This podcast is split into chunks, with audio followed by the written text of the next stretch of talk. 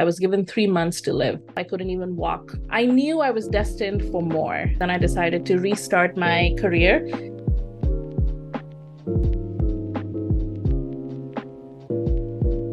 Welcome everyone to our Tech Minds Unwind series. My name is Vidhi Raval and I work in tech in the Silicon Valley. Today we are joined with a tech leader who not only runs her own startup called PM Dojo, but she also has had a decade of experience in building products at companies such as HSBC and Atlassian. She also coaches PMs at all levels from Uber, Meta, and LinkedIn to help elevate their careers, secure promotions, or double or triple their salaries.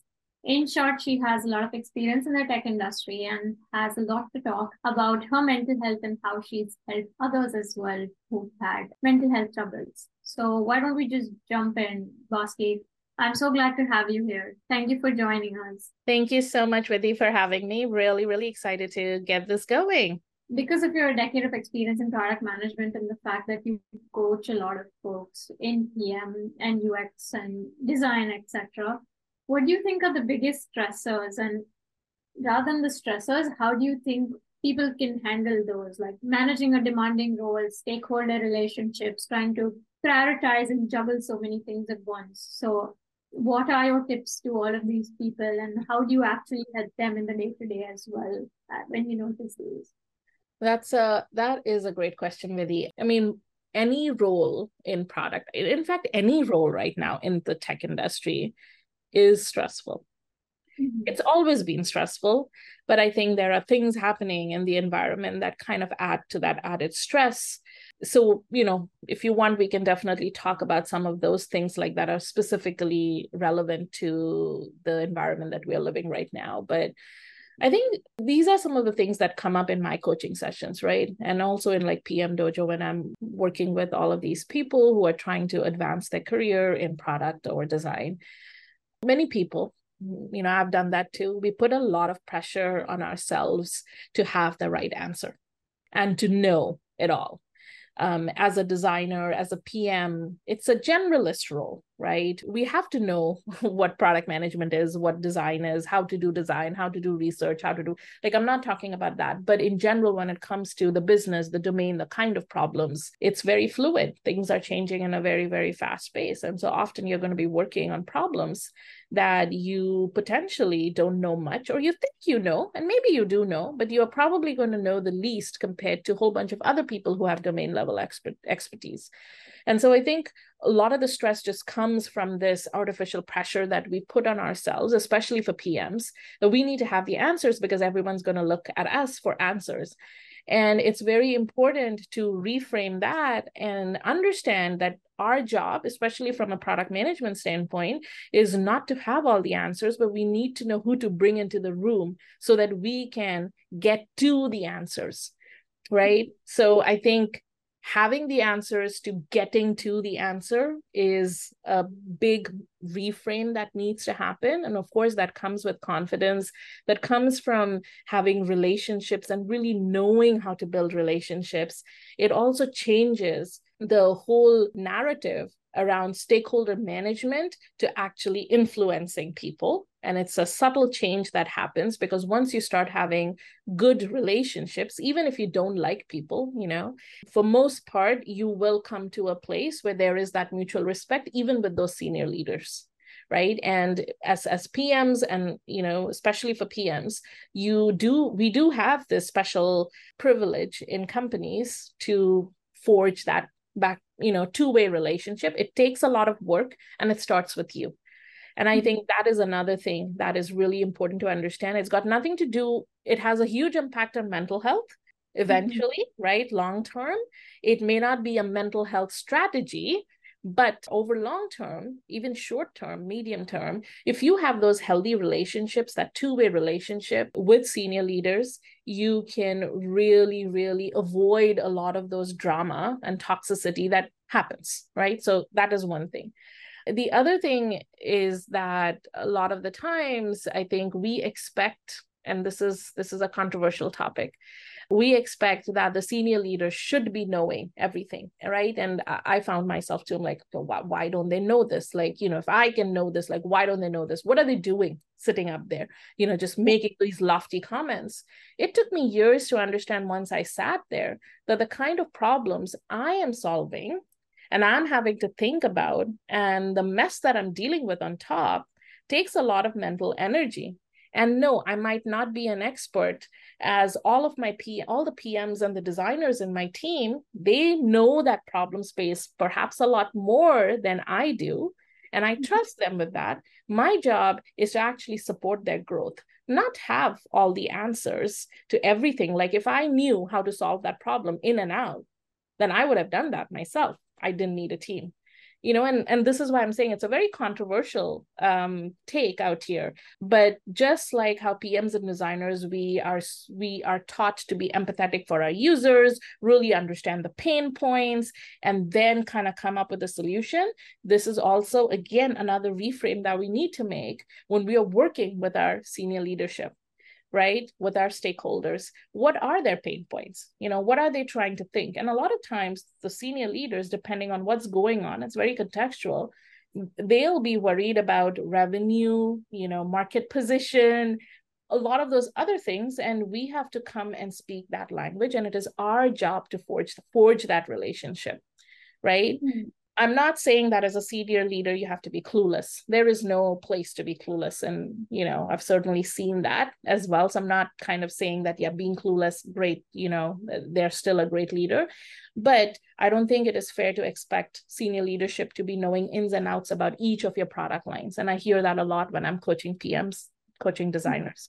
They're, you know, they've come to a place where as you rise up, you have to become more of a generalist. Your worries are totally different while you're mm. still there to support and grow your team.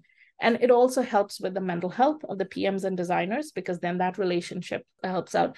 You know, I think setting boundaries when you can um, is also extremely important. And I, I think a lot of times people take setting boundaries as a blanket statement. You know, so mm-hmm. what happens when you are a lead designer or a PM and there is a release that's happening and there are a whole bunch of problems that crop up just one day before the release. And yes i have a blanket thing. I'm not going to work after 6 p.m but stuff needs to be done because the stake is very high. Do you still follow that blanket rule or do you make an exception? So again being very acutely aware that yes you have to set boundaries absolutely. But when when do rules need to be broken? Because we all break rules in real life. So in work also sometimes right I think the other thing that I wanted to share here is two things. One, I think knowing when to leave and what battles not to fight. People in product design, we are in a role where most people in the organization will have opinions either about how we have to do our job or about the quality of our work because it is subjective to some extent right it's not like engineering right it's not like finance it's not like marketing um, and and so given that that is what the context of this field is I, I, think we also have to start learning what fights are worth fighting you know do sometimes sometimes you can say a lot without saying anything you know and you can express your frustration you can express a disagreement without um, saying much. And so words and um, those things are really important. You have to be very mindful about that you know your tone your body language like and that is something i've struggled with because i've never been able to hide my emotions. If i feel frustrated or angry it shows up on my face and it doesn't do well. So i think knowing you know what fights are worth fighting how you need to handle a lot of those um, when to leave a situation when to leave a job you know for how long do you need to leave? You know don't wait until the end. Like if you feel like you've given enough you've done everything but it's just not working out start planning your exit plan. Like don't wait until you go right at the lowest of the lows where your motivation your confidence like everything is just depleted. And then you're going to really struggle to find another opportunity and show that passion and excitement right? Like you don't want to again approach your career with an empty cup right? Like you, you can't be drained. It has to be at least half full for you to have that positivity. And i think the last thing is like anytime there is a you know a challenging situation especially with people at work which is bound to happen as pms and designers um, i think it's i've done that too. It's very easy to blame the other person. Oh, mm-hmm. oh the other person is doing not doing x or it's doing y and that is not correct this was something one of my mentors told me years ago and it's taken me it's taken me a long time i think to get to a place now where I am somewhat comfortable, somewhat, not fully, somewhat comfortable asking myself again, you know, it takes two to tango, right? It's not a one. Otherwise, you both are doing a totally different dance, right? That's what I tell myself. But if the two people are involved and things are not going well, I think it's a very, very good exercise and a healthy exercise to ask yourself, what am I doing to cause this situation? And then looking at ways to actually change, um, I think, what you're doing where possible. Um, I, I, think a lot, lot, of times I've done that too, where I've just blamed it on the other person. Um, and that's not taking ownership. That's not high agency, which PMs are supposed to have. Um, so yeah, I, I feel like these are some of the things, even though they're not mental health strategies, but they are strategies to actually improve the quality of our work and how we think about our career. If you can, how about you tell us a bit about your journey in the tech industry and what rituals do you follow today to help balance your mental health? So I started in the tech industry almost almost two decades ago. My first role was actually tech support, which I knew I was destined for more and I wasn't ready to just settle for a tech support role. But when you're an immigrant, you are a student on international visa, you have bills piling up, you have a huge loan that you need to repay that your parents took in order to send you to the US. You do what you do. And the salary was definitely better than $7.25 that I was making as a student in an on campus job back in the day. So I accepted it. But, you know, there was hope that the company that I joined, it was a five person startup. And it seemed like my gut said that there's going to be lots of room for growth. Because it was five people, it was really small. It was at the cusp of disrupting a real estate tech industry back in the day when real estate tech did not exist. And so that was my gut. And that's how I experimented into my tech journey. And that was that first out of university job that I took. I pitched myself in three months to take on a role. I had written about it on LinkedIn just recently this week that's how I got into product management without really understanding what this field is about because back in the day 18 years ago product management did not exist right formally as a as a discipline there were no books no podcasts no one talked about it I don't even think I was on LinkedIn back back in the day. So where would you find other PMs to talk about? Yeah, that's how I got started. And something that I, right time, right place, maybe a little bit of how I was approaching my career, perhaps a little bit of who I was surrounded by, which I'm really, really privileged and thankful for looking back in my career. I went on to take on other disciplines within the product realm. So I started doing research got involved in that. I did design. Back in the day, research and design weren't known as UXR and UXD like they're known today, but I mucked myself, you know, did all of those things. I joined the innovation lab in HSBC, got to work out of the UK headquarters. Really, it was an amazing set of experiences, just kind of increasing the breadth and the depth in that field without really understanding what the hell I was doing. Because again, these functions were not formalized. And yeah, and then we traveled quite a bit. We led a little bit of a nomadic lifestyle, you know, no kids, not that many responsibilities.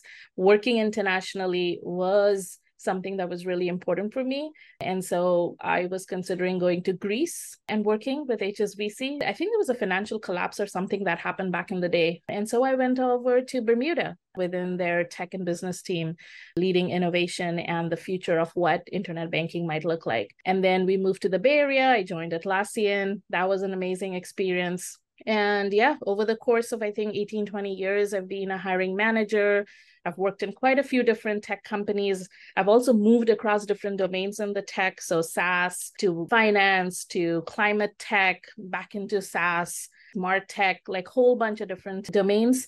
I took on growth and i started a growth function in a company. I got involved in merger acquisitions.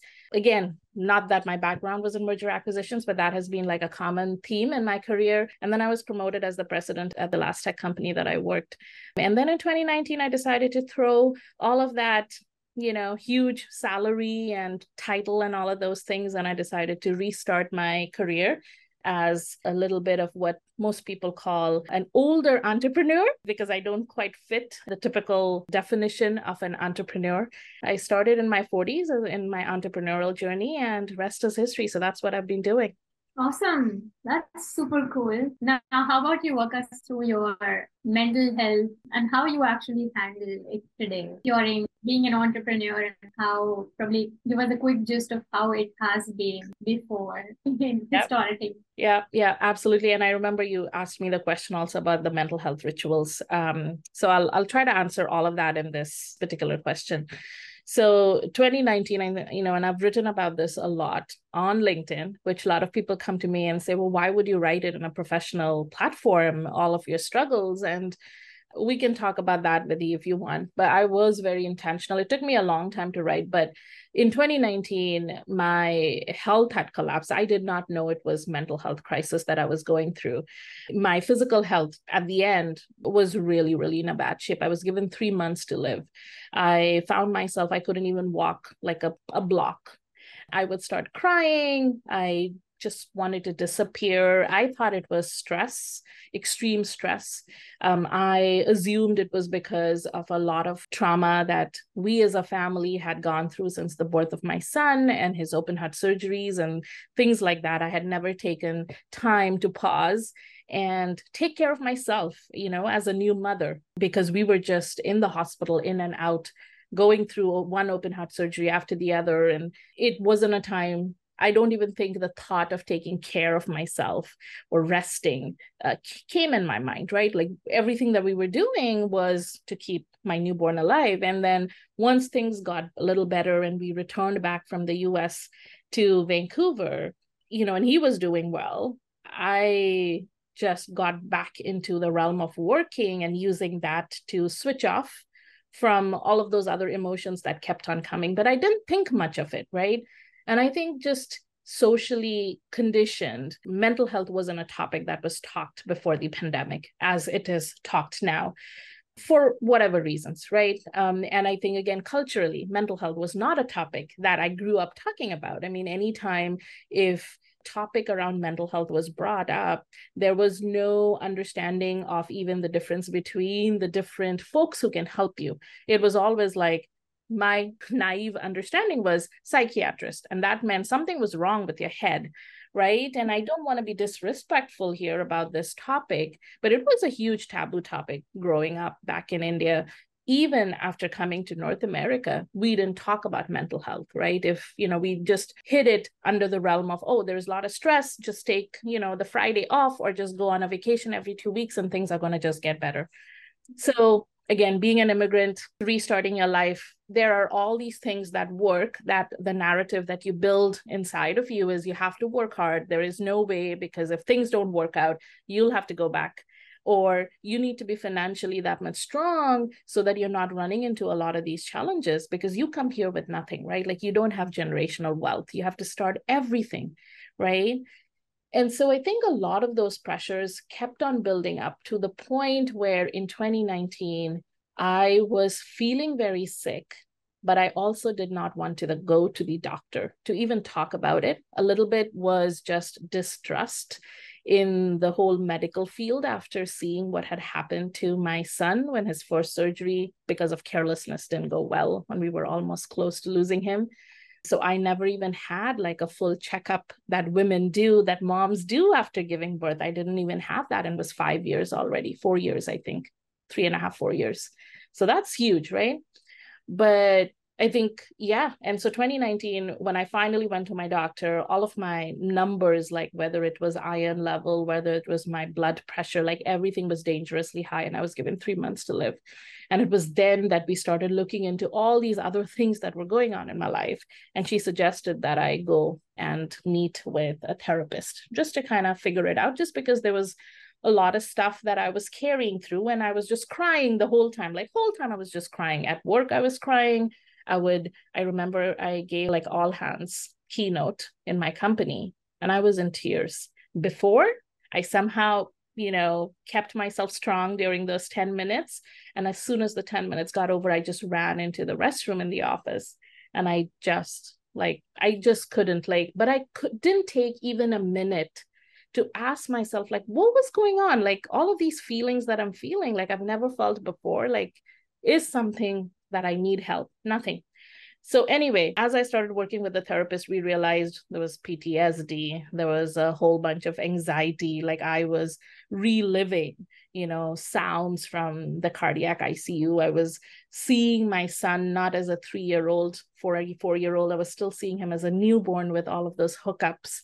I was still seeing his chest open. I could still see his heart. Like those were the images that I was still living almost mm-hmm. four or five years later. So yeah, my my my overall health, emotionally, mentally, and physically was just in the downhill. And yeah, so I had to do what I had to do. I took a few weeks off thinking I'm gonna just medical leave, figure it out, just get better.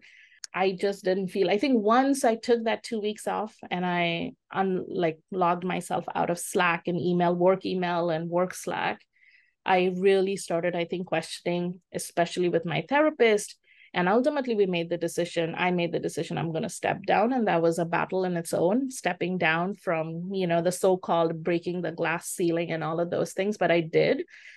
And uh, yeah. And after that, I had to really kind of get better. So that was my mental health struggle, right? So PTSD, which you cannot diagnose just like that but it took months of therapy um, and again figure out what kind of therapy modality is going to work for me to kind of realize what was going on. And then since then it's been it's been small things that i do. I tried following a lot of the advice from my therapist and my from my doctors and from other people. When things get complicated in my life i either just give it up or basically I just cringe at doing it, like many people.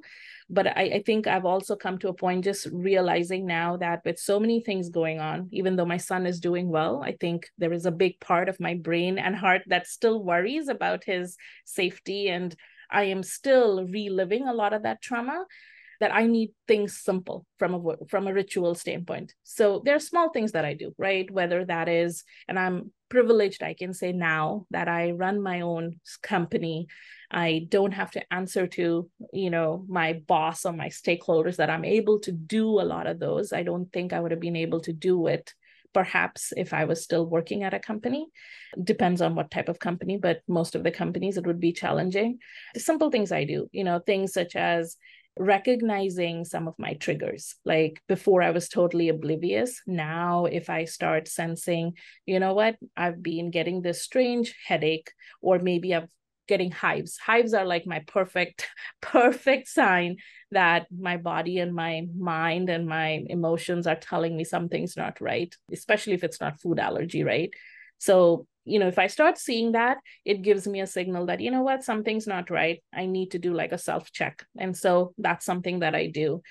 Very simple. It's just about, I think, being aware as opposed to just letting go of whatever you're feeling. So I've become much more aware of, I think, those signs and those triggers taking it slow you know i am very particular about i think not burning out right now. That doesn't mean i don't work hard. I still work extremely hard you know as a solopreneur running a business doing everything on your own from teaching and coaching to marketing finance operations like eh, building the community pro bono work outside of pm dojo being a mother at home. It's a lot uh, but it also means that i am very conscious and intentional about what I say no to, right? So there are a lot of things that I'm, you know, I'm going to be like, hey, sorry, I can't do it right now. Or you know i can do it right now or i just won't do it right now. Like no um, i just don't have the capacity.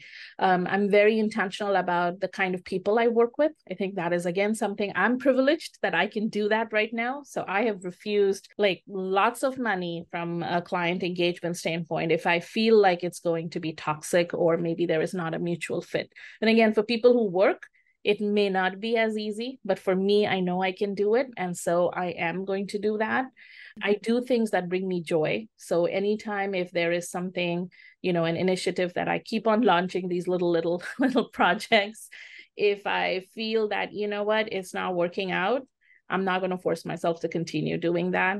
Um, so I think from a work standpoint, that intentionality has just increased.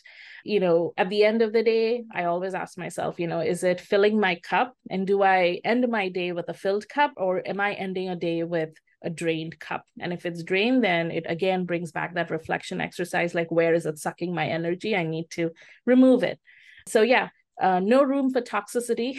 that is something that's been heavenly, um, both situations, circumstances, and people. But again, with that, I think I've become very, very reflective because a lot of times I might be causing to that toxic toxic mm-hmm. situation as well right? So i think i think that just reflection has become much more natural in me. Simple other things you know walking with my dog and just sitting by you know the water feature in the park. You know he doesn't expect anything from me. He's super happy when i'm going for a walk with him. You know he's just going to be hugging and kissing. I think that just that's been like one of the best things we've done in since 2019 like getting wolfie um, he's just been amazing. I think finding little times to talk with my son, I think that's been very therapeutic. Um, so I still massage my son after, you know, before his nap and his nighttime sleep. And I find peace in it, you know, just seeing him grow and listening to him and all the conversations. I think that's therapeutic for me. It doesn't sound like a mental health ritual, but it has become a ritual for me in all these years. Uh, reading books, even if it's one section, one page, one chapter. Yeah. Um, and basically not caring about the opinions of others. I think that's been a savior as well. Like I don't care. Literally, I give zero thought to what others think about me. I like it's subjective, right? Like there are some people that I really care about, and I'm going to really care about what they have to say and the feedback. But then you also live in a world where it's become so easy to put out a nasty comment because you know mm-hmm. behind the walls of social media. And so yeah I, when i receive those nasty comments on an everyday basis i will ignore. You know i'm going to be like you know what? You're probably not having a great day. Let's move yeah. on. That's it. So very simple stuff. Yeah. No thank you for being so vulnerable and sharing your personal story and what you've been through and then also giving very proactive tips, which I feel like several of us in the tech industry can follow. So I think with that, I'll move it to the next question, which is do you have like any last two lines that you want to share for people who are like feeling very stressed or burnt out because of the pandemic and how things have been? Or maybe even today at work, they're worried about layoffs because it has been going around. It's stopping now, but for all of these folks, like how, yeah. how they mm. be, what they should be doing to maybe find a new job or like relax and get the bigger picture. Absolutely. Um this is a great question again Vidhi. um i think few things. One i would say and, and this this this advice uh, came to me from my mentor probably in my third or fourth year of working and i had ignored this advice for the longest period of time because i could not understand what the hell he meant uh, but once I understood, it actually really changed how I started approaching my career. And this one advice um, that he had was to treat your career like a business. Mm-hmm. So, just like a business, you know, business invests in its resources, it's planning for unforeseen situations with business continuity plan, and you're investing in the business so that you can get return if you start thinking about your career like a business, you are going to get intentional about how you're going to be investing in your career, which hmm. means either upgrading your skills, either really, again, having the foresight to understand, well, how is my field going to change? how is the role going to change? Now i can give you a very classic example like with ai and everything. No it's not going to take away our job but just like over the last 10 years the field of design and pm product management has been evolving and changing. Ai is going to it's already bringing about that change. So if you're going to be only doing tactical work in you know you're not going to have that full stack skills yes your role might be in danger. We already mm-hmm. know those signs. How can you see those signs one to two three years beforehand so that you can start preparing your business mm-hmm. continuity plan your con- your career continuity plan beforehand and so i think you know this is where you can't just let your career happen to you you have to be very proactive and active um, proactive about if that is something that you care for right if that is something that is important and i know that sometimes in our lives career might be just a venue for getting a paycheck, and that's totally fine. I've been through those periods as well. So I'm not suggesting here that everyone suddenly should start kind of getting all gung ho about their career. I'm not saying yeah. that. There are phases in our life, stages in our life where family gets more important or me as a person gets more important and career. But whatever that phase is, you have to kind of treat that as a business so that you're making better decisions as opposed to just kind of going in a lull and just letting things happen. Oh, everybody's doing courses. Let me just sign up for another course. Right. So I think that would be one advice.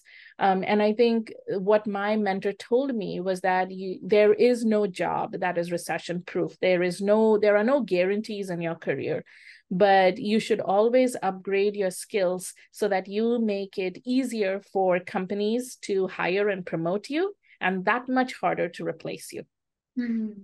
And this goes back to my previous point, right? Like if you're having that foresight, you will find that even though you may not be irreplaceable, the company is going to be able to find opportunities, or better, you will find opportunities within the company to put yourself and take up that project, take up that messy problem that no one wants to touch, and you could actually grow and people will see that and then people will start kind of promoting you as well internally as well right? So i think that is really really key.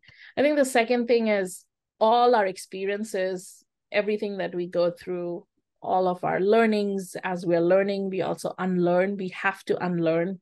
All of this compounds over time. There are no shortcuts. Unfortunately i wish there was a shortcut. Like i wish I could grow PM Dojo into a billion dollar company, right? By following all this advice that I hear on Instagram and TikTok and LinkedIn, like, oh, just work, you know, go and stay, you know, six months in Mexico and another four months in, you know, Costa Rica and just have this thinking time, you know, take a sabbatical. And, you know, I'm writing a book. You know, why someone asked me the other day, why don't you just take like three months off, you know, go off you know, and just in peace write a book. And I'm like, I've got an eight year old.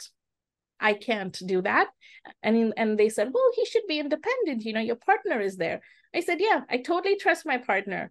Uh, but I know that as a, as a mom and what we've gone through as a family, I won't be able to do that. Like, I would love to. It sounds great that I can do whatever I want and work on my stuff without having to worry about snacks and cutting apples and grapes and all of those things.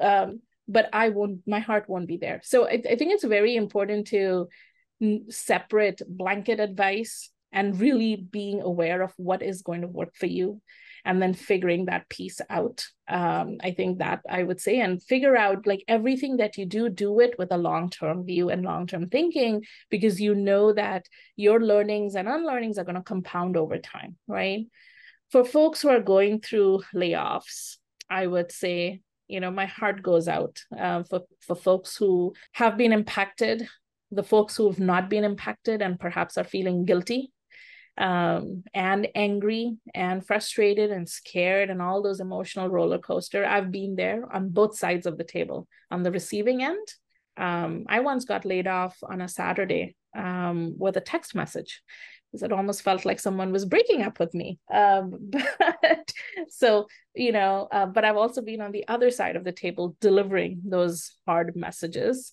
Um, I can tell you that when you look back in time, these things are most likely going to be tiny little blips in your career. And I think that is the mentality that I would like to encourage. I know it's extremely difficult at the moment to be seeing it that way, but if you again keep your eyes you know long term big picture what you are really you know what you came to this earth for uh, and this is where i'm getting a little philosophical uh, what you're really meant to be what you are meant to do what you're meant to achieve these things are again tiny little blips. And uh, for anyone in the job market if you have been impacted you know a lot of times i think we over explain you know oh i was laid off. How do i explain this layoff? You don't have to. The the company that you're applying for they don't need to know why that end happened in the first instance. If the topic mm-hmm. does come up you can always say you know and and how again you frame your answer without over explaining and over justifying yourself is really really key. I think a lot of times i hear you know people are like well how do I explain this? I left. It's going to show a gap in my market. And if anything we've seen since the pandemic is that everyone has a gap in the market. Everyone. So why are we like hyper focusing on that gap? You we need to talk about everything that we have and everything that we've achieved as opposed to hyper focusing on what we don't have at the moment. And I think that's what I'd like to share with everyone. You know, take care of yourself, uh, think long term, um, be very strategic about you know your career like a business treat it like a business where you're making those investments um, and and make sure that you have those career um, continuity plans and your life continuity plans. Um, your life and your career are very very intertwined and so we cannot be thinking about one without the other. Um, and think about you know your different phases like you know what are you doing now? What might you know what what kind of work you would like to do over the next 5 years 10 years. Don't go after titles but the kind of work because again titles are so fluid in the tech industry what i've seen over so many years. Things change titles change work is going to change. Go after the kind of problems you want to solve and the and the and and your titles and money and success and all of those things will come. Go out go after the kind of work. Yeah i think that was ending it at a very high note. So yeah, thank you, Bosky, for the amazing conversation and revealing your true, authentic story and giving us a lot of inspiration and help with our mental health. Thanks again. Thank you.